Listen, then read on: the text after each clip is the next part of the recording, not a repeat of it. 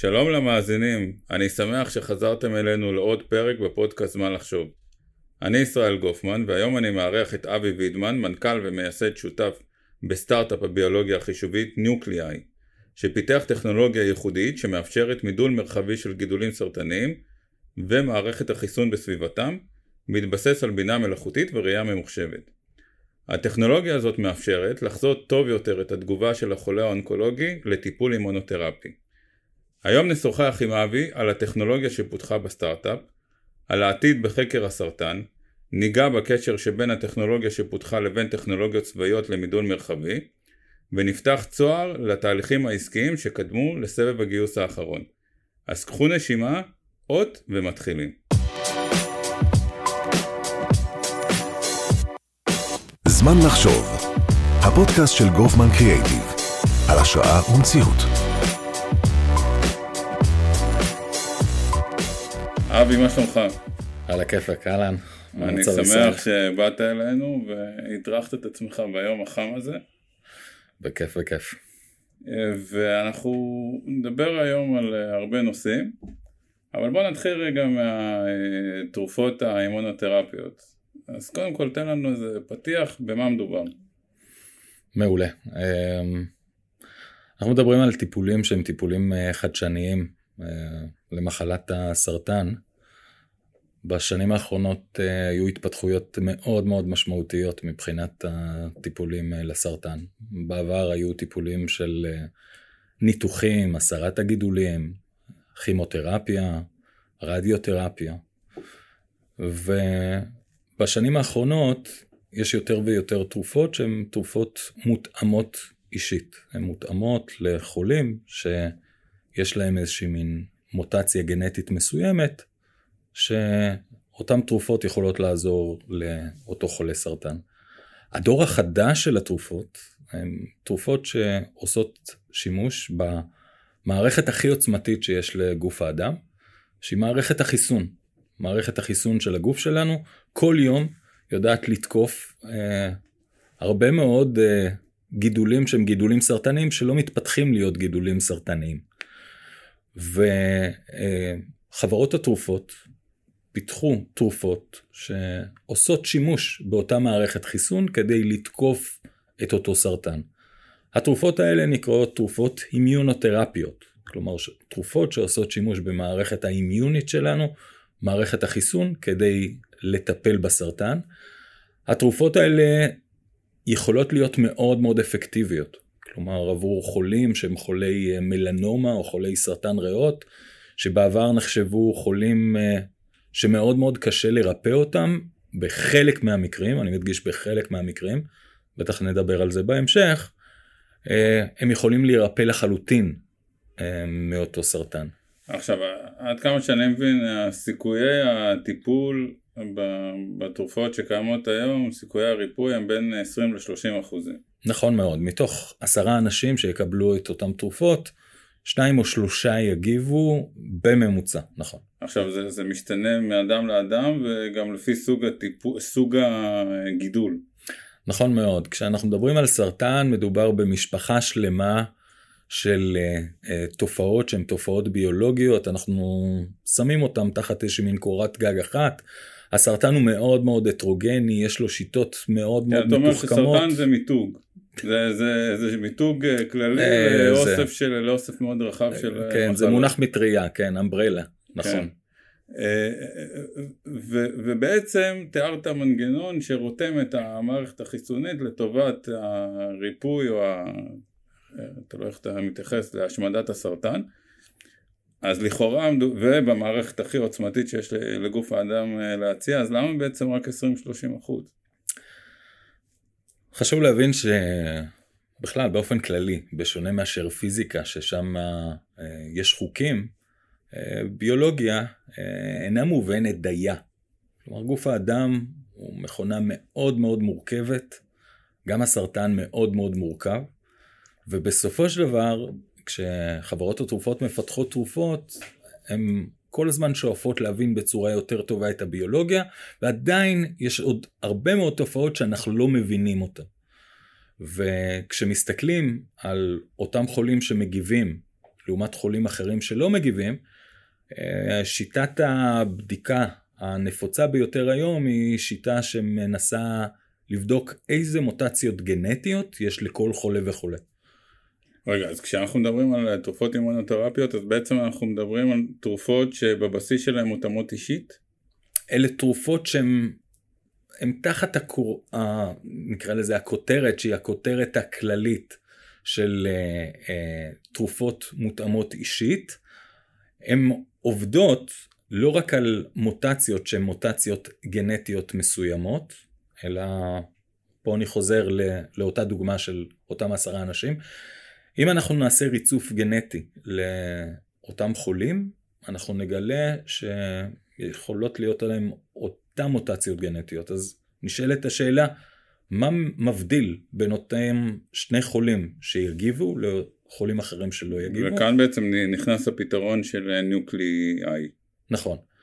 בסופו של דבר, אנחנו גילינו, ראינו, גם חוקרים אחרים, אה, גילינו שהמיקום המרחבי של תאי מערכת החיסון ביחס לאזור שהוא האזור הסרטני, יכולים להשפיע על הסיכוי האם אותו חולה יגיב או לא. בואו ניקח עכשיו איזושהי דוגמה מאוד מאוד אה, פשטנית. רק ברשותך לגבי הנקודה הזאת, אנחנו מדברים רגע רק על צד אבחוני, לא על צד טיפולי. אנחנו מדברים על הצד שהוא הצד האבחוני, שיכול להשליך על הסיכוי שהוא הסיכוי הטיפולי התרופתי לאותם חולים להגיב עבור התרופות. זאת אומרת, אתם לא יכולים להגדיל את הסיכוי, אבל אתם יכולים אה, לחזות מה הסיכוי והאם בכלל מלכתחילה כדאי אה, להתחיל את הטיפול. זה השלב שבו אנחנו מתמקדים כיום. השלבים שהם השלבים היותר מתקדמים, ברגע שאנחנו יכולים למפות את אותה סביבה, שהיא אותה סביבה של הגידול הסרטני ותאי מערכת החיסון, תאר לעצמך שבהמשך אתה יכול להשפיע על המיקומים של התאים השונים, בהתאם לאותו מיפוי ראשוני שיש לך, ולהכיל תרופות, או להכין תרופות שישנו את המבנה המרחבי. קוראים לזה micro environment. היום אנחנו מתארים את micro environment. בעתיד חברות התרופות ידעו לשנות אותו. אוקיי, okay, עכשיו תן לנו רגע להבין איך זה עובד. אה, עכשיו אה, נתקלתם בגידול, ו... היום התהליך שהוא התהליך האבחוני הנפוץ ביותר מבוסס על אה, אבחון שהוא אבחון אה, פתולוגי. כלומר, אם אה, למישהו באמצעות בדיקות כלשהם, חס וחלילה, מודיעים שיש לו סיכוי שיש לו סרטן, בדרך כלל הוא עובר תהליך שנקרא ביופסיה, מוציאים איזשהו חלק זעיר מגופו, אם זה מהעור, מהפרוסטטה, מהשד, מכל אותו אזור, מעבירים אותו איזשהו תהליך שהוא תהליך כימי, ובוחנים אותו באמצעות רופא שנקרא פתולוג תחת המיקרוסקופ. אנחנו עושים שימוש במערכות מאוד מאוד משוכללות שמצלמות את אותה רקמה, עושים מיפוי שהוא מיפוי אוטומטי. איפה נמצאים תאי מערכת החיסון ואיפה נמצאים תאי הסרטן, יודעים להצליב את המידע הזה עם בסיסי נתונים קודמים שיש לנו לגבי חולים שהגיבו או לא הגיבו לאותן תרופות, וככה אנחנו יודעים לחזות בצורה הרבה הרבה יותר טובה האם אותם חולים יגיבו לתרופות אימיונותרפיות או לא. את המידע הזה אנחנו מספקים לחברות התרופות הגדולות בעולם, אנחנו עובדים עם מעל 16 חברות תרופות. גיליאד, ג'נמאב, BMS, אמג'ן ואחרות, וזה עוזר לאותן חברות תרופות לפתח תרופות בצורה הרבה יותר uh, קצרה, יעילה וזולה יותר. אגב, כשאתה מדבר על תחזית, תחזית זה היא בינארית או, שזה, או שהיא הסתברותית? הסתברותית בסופו של דבר, היא כוללת הרבה מאוד רכיבים ואנחנו מוסיפים עוד ועוד שכבות מידע לא, אה, לאותה תחזית ככל שיש לנו עוד ועוד מידע ועוד מאוד מודליטיז, uh, uh, סוגי uh, uh, הסתכלות שונות על העולם שהוא העולם הביולוגי, אנחנו יכולים לתת תחזית טובה יותר והסתברותית uh, משוכללת יותר. עכשיו זה הסתברויות, כשאנחנו מדברים על הסתברויות אנחנו הרי, הסקאלה היא רחבה, אנחנו מדברים על הסתברויות שבסופו של דבר מצמצמות את מרחב ההחלטה או הסתברויות שפותחות אותו?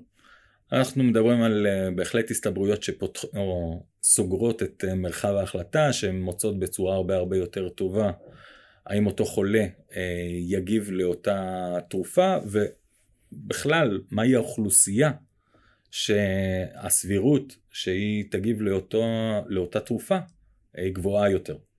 כלומר, בעתיד אנחנו רואים מצב שבו כחלק מתהליך האבחוני, אותו רופא, אותו מאבחן, לא יאמר רק אם יש סרטן או אין סרטן, או מה הסטייג' של הסרטן, אלא גם איזו תרופה יש לה הסיכוי הגבוה ביותר לרפא אותך מתוך אותה מחלה. וזה המקום שאנחנו ה... הולכים אליו. זאת אומרת, מה, אם אני מבין נכון, מה שהפתרון הזה עושה, שבהינתן אה, חלון זמן אה, לריפוי, אתם בעצם מגדילים את האופטימיזציה בין התרופות כדי להביא בסופו של דבר לריפוי או, או לריסון המחלה באותו פרק זמן. נכון, בסופו של דבר זה המקום שאנחנו הולכים אליו, הוא נקרא Precision Medicine, רפואה מדייקת, או Companion Diagnostics, כלומר במסגרת התהליך שהוא התהליך הטיפולי, אנחנו נדע להמליץ בצורה הרבה יותר טובה מהו סוג הטיפול שיש לו סיכוי טוב יותר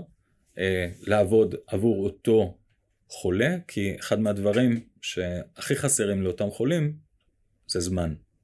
אנחנו לא רוצים, או אנחנו רוצים לקצר את התהליך של הניסוי והטעייה, ולצלוף עד כמה שניתן בתרופה שהיא תהיה מיטבית מבחינת אותו חולה. ואתה עושה גם, אתה, זה הזמן לשתף את המאזינים, אתה בא מרקע צבאי, ואתה בעצם עושה הקבלה בין הטכנולוגיה שאתם מפתחים לבין הטכנולוגיה הצבאית. נכון, אני, לפני שאני והשותפים שלי, אלירון אמיר ולוטן חורב, הקמנו את נוקליאי בשנת 2018, שירתי מעל 20 אה, שנים ביחידות הטכנולוגיות של אה, חיל המודיעין, גם ביחידה 9900 וגם ביחידה 8200. בין השאר הקמתי את הגופים שעוסקים בפענוח אוטומטי של אה, תצלומי אוויר ותצלומי לוויין. כך שהרקע שלי הוא רקע הנדסי, ובאופן דומה לצורה שבה אנחנו מיפינו את העולם מגובה של לוויינים וחיפשנו אה, גורמים עוינים, עכשיו אנחנו מפעילים טכניקות שהן טכניקות דומות של ראייה ממוחשבת, פענוח אוטומטי, אבל בסקלות של מיקרונים, שבהם אנחנו מחפשים את אותם תאים סרטניים, את אותם תאים שפירים, מצליבים שכבות מידע ומצליחים להגיע לתובנות שהן מצילות חיים גם במקרה הזה. בוא נדבר קצת אה, עליך, אם כבר התחלנו על ה... או נמשיך לדבר קצת עליך, אתה לא סטארטאפיסט אה, קלאסי. תגדיר קלאסי. סיים שירות צבאי, אה, הקים סטארט-אפ. כלומר, סיים שירות צבאי בגיל 20 והקים סטארט-אפ. נכון, אז הכל קפץ אצלי 20 שנה קדימה. שירתתי 20 שנה באותן יחידות טכנולוגיות, פרשתי אה, משירות, וחשבתי מה הלאה, מה, מה אני רוצה לעשות אה, בחיים. אה, די מהר ידעתי שאני רוצה להקים סטארט-אפ, ידעתי שאני רוצה לעשות את זה עם אנשים שאני אוהב ומעריך, והצטוותנו לנו, גם אלירון, גם לוטן, גם אלברט ששירת איתי. וידענו שאנחנו רוצים להקים איזשהו סטארט-אפ בעולמות התוכן שאנחנו אוהבים ועסקנו בהם, AI, Machine Learning, ראייה ממוחשבת, מיפוי. הבעיה היחידה הייתה שלא היה לנו איזשהו מין רעיון ספציפי. ופשוט uh, הסיפור של uh, כמה שותפים שיודעים שהם אוהבים לעבוד ביחד ורוצים לעשות משהו משמעותי לחיים של אנשים, התחלנו לחפש רעיונות שהטכנולוגיה שלנו יכולה לעזור בהם. הרעיונות היו בשני אזורי חיפוש, אחד חקלאות, מדברים על 2017, 2018, הרבה מאוד טכנולוגיות של רחפנים ורובוטיקה בחקלאות וחישה מרחוק, והנושא השני היה רפואה. פלוס מינוס באותו זמן אבא שלי אה, עשה איזושהי בדיקה, שבמסגרת אותה בדיקה היה אה, סיכוי שיש לו אה, סרטן פרוסטטה. במסגרת אותה בדיקה הוא גם עשה ביופסיה. אותו תהליך שדיברנו עליו מקודם, שהוא התהליך הבסיסי מאוד בכל אבחון שהוא אבחון אה, סרטני. אותה ביופסיה נלקחה ולקח כ-30 יום עד שהוא קיבל תשובה, תודה לאל, שלילית, שהכל בסדר. ומכיוון שאני בכל מקרה הסתובבתי בבתי חולים, מרפאות, פגשתי רופאים, התייעצתי, חיפשתי איזשהו רעיון אה, לפתוח בו את הסטארט-אפ, אה, שאלתי באותם בתי החולים, מי, מי אחראי לפענ... לפענוח הביופסיה? ואז הפנו אותי אל הפתולוג. הפתולוג הוא אותו רופא, הוא לומד רפואה, והוא אותו מפענח שמפענח את, אה, את אותה ביופסיה. וכששאלתי את אותו פתולוג, אתה יכול להראות לי מה, מה אתה עושה? הוא אמר, בוודאי, הם אנשים מאוד ידידותיים ונחמדים. אמר לי, אה, לוקחים את אותה רקמה, מעבירים אותה איזשהו תהליך כימי, בדרך כלל פורסים אותה בפרוסות מאוד דקות של 5 מיקרון, צובעים אותם בצביעות סגלגלות כאלו, אולי ראית כל מיני תמונות, ומתבוננים במיקרוסקופ. וכשהם מתבוננים במיקרוסקופ, הוא מזהה תבניות, הוא מזהה אזורים שהם אזורים ממאירים, או שפירים, או חריגות משגרה. וזה מאוד מאוד הזכיר לי את אותם תצלומי אוויר ותצלומי לוויין שראיתי הרבה מאוד שנים בעבר ופיתחנו מערכות מאוד משוכללות שמפענחות אותם בצורה אוטומטית ואז זה היה ה-moment, הרגע שידעתי שאנחנו יכולים לעזור ולהפוך את העבודה של הפתולוג להרבה יותר יעילה, מדויקת ועם הזמן הבנו גם שאותו פתולוג לא רק עוזר באבחון, אלא גם עוזר בתהליך פיתוח התרופות. והיום החברה מאוד מאוד מוכוונת לעזור לחברות התרופות לפתח תרופות טובות יותר ומדויקות יותר אה, בזמן קצר יותר. והיום אתם כבר אחרי אה, סבב שני. נכון, עד כה אנחנו... שהשלמתם במרץ. במרץ 2022, אה, התזמון היה תזמון מצוין. גיוס, אה, עד כה אנחנו גייסנו כ-50 מיליון דולר ממשקיעים אה, מובילים בארצות הברית, אה, קרן שנקראת Section 32, יוצא Google Ventures לשעבר, עם general partner שהוא אחד מהאנשים המאוד מפורסמים בעולם ה precision medicine, שמו מייק פליני, והמשקיעים הנוספים באותו סיבוב הייתה חברת התרופות סנופי. אה, בישראל יש לנו משקיעים מצוינים, גם אה, קרן ההשקעות אה, ורטקס, עמנואל תימור וגם דוב מורן במסגרת גורוב משצ'רס שהאמינו בנו והשקיעו בנו בסיבוב הסיד, נכון. תשתף אותנו רגע בחוויות שלך מהגיוסים. כל גיוס יש לו את הסיפור שלו, הגיוסים הם נקרא לזה אומנות אה, בפני עצמה, הם גם מאוד מאוד שונים ב... באופי שלהם. אה, גיוס סיד אתה באמת באמת מגייס על אה, צוות חזק, על חזון ועל איזשהו רעיון. ככל שהסבבים מתקדמים, אתה מגייס את הכסף על בסיס התוצאות שיש בשטח. ו... אני מאוד מאוד שמח, במיוחד בעולם ה healthcare, אה, סוג המשקיעים שלי יש לך. כלומר, משקיעי top tier בארצות הברית, ומשקיעים שהם מבינים את עולם הבריאות ואת עולם ה precision medicine, מאוד מאוד חשובים להצלחה של החברה. כך שאני מאוד מאוד שמח שאנחנו עברנו את המסע הזה ממשקיעים בישראל, משקיעים מצוינים שנמצאים בעולם הטק הרבה מאוד זמן, ועם הזמן אנחנו עברנו אה, לטופ טיר בארצות הברית, ושם התוצאות מדברות, כלומר אה, בסופו של דבר העובדה שאנחנו עובדים עם מעל 16 חברות תרופות. רגע בוא נשאר שנייה בסיד. אה, תן טיפ. איך מגייסים נכון כסף? לפי דעתי הסיפור של, אה, של הצוות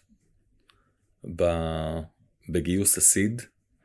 אה, אתה מדבר על מה שהצוות אה, מביא איתו? מה שהצוות מביא איתו, על ה, ה, היכולות שלו, הוורסטיליות שלו, הקרדביליות, העוצמה לאורך הדרך, היכולת של הצוות בסופו של דבר לעמוד בפני אתגרים, פלוס איזשהו מין חזון שהוא חזון מלהיב ו, והבנת פרטים. הם רכיב מאוד מאוד משמעותי לגיוס הסיד, כי בסופו של דבר אתה מגייס על, על חלום ועל צוות שהמשקיע מרגיש שלמרות שהרעיון יכול להשתנות הרבה מאוד פעמים, הצוות ידע להביא את הרעיון לכדי מימוש. לא בטוח שזה יהיה אותו רעיון מקורי, הוא יכול להשתנות, יכול להיות פיבוט. גם אנחנו עברנו פיבוט לאורך זמן, אנחנו בתחילת הדרך רצינו לפתח מערכת לאותו פתולוג, לעשות את העבודה בצורה מהירה יותר ויעילה יותר. עם הזמן, אחרי שפיתחנו את המערכת והתקנו אותה במעבדות בארצות הברית, אנחנו הבנו שאותו פתולוג לא יכול לשלם עבור אותה מערכת. ועשינו פיבוט לחברות התרופות הגדולות, שמפתחות את אותן תרופות ויכולות להשפיע וכן יכולות לשלם. זאת אומרת, מה שאתה בעצם אומר זה שבשלב הסיד, המשמעות הגדולה יותר היא לפרסונות ופחות לתוכניות העסקיות נאמר, או לדברים שהם, הדברים המובנים הקלאסיים. התוכניות העסקיות כמעט בוודאות השתנו. חשוב שתהיה תוכנית עסקית. המשמעות שלה היא פשוט החשיבה על התוכנית. יש הגדרה מאוד מאוד יפה שאני אוהב, אה, אה, שהיא הגדרה של מה זה סטארט-אפ. סטארט-אפ הוא ישות זמנית שכל תכליתה למצוא מודל עסקי בר שכפול, לאורך זמן. כשאתה יוצא לדרך, דברים עלולים להשתנות, או מאוד סביר שישתנו. אז אתה צריך צוות שהוא חזק, גם ברמה הטכנולוגית, גם ברמת החוסן הנפשי, שיכול ללמוד מאוד מאוד מהר, ויודע לעשות את אותן איטרציות מהירות ולנסות להתכנס לרעיון שמאחוריו יש מודל עסקי בר שכפול שיכול to scale up ואז אתה יכול להקים כבר חברה. אנחנו מתקרבים לסיום והייתי רוצה לשאול אותך שאלה שהיא אולי קצת נאיבית וגם דיברנו עליה. אה, עד כמה אנחנו רחוקים מאותו יום שאנחנו אה, נקבל אה, סרטן, נלך לרופא המשפחה, הוא יביא לנו כדור ויגיד לנו תנוח בבית שלושה ימים. ונקבל קצת גימלים. תוחלת החיים של חולי סרטן עלתה משמעותית ב-20 שנה האחרונות. עדיין אנחנו לא מבינים את המחלה מספיק טוב.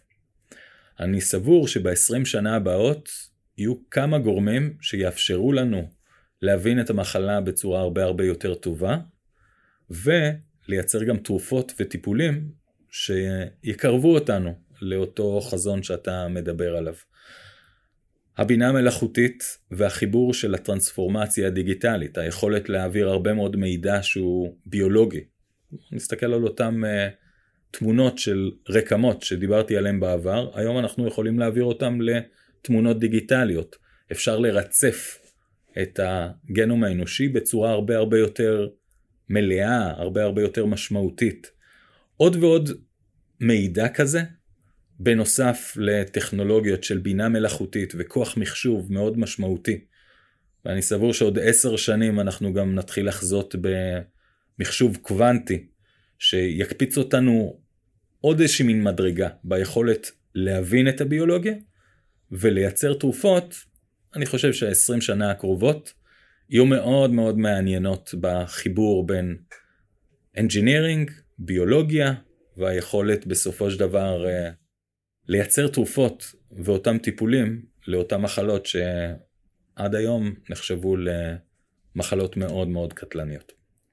אבי, תודה רבה. תודה לך. השכלנו, היה כיף לשוחח ואני שמח גם שסיימנו בנימה אופטימית.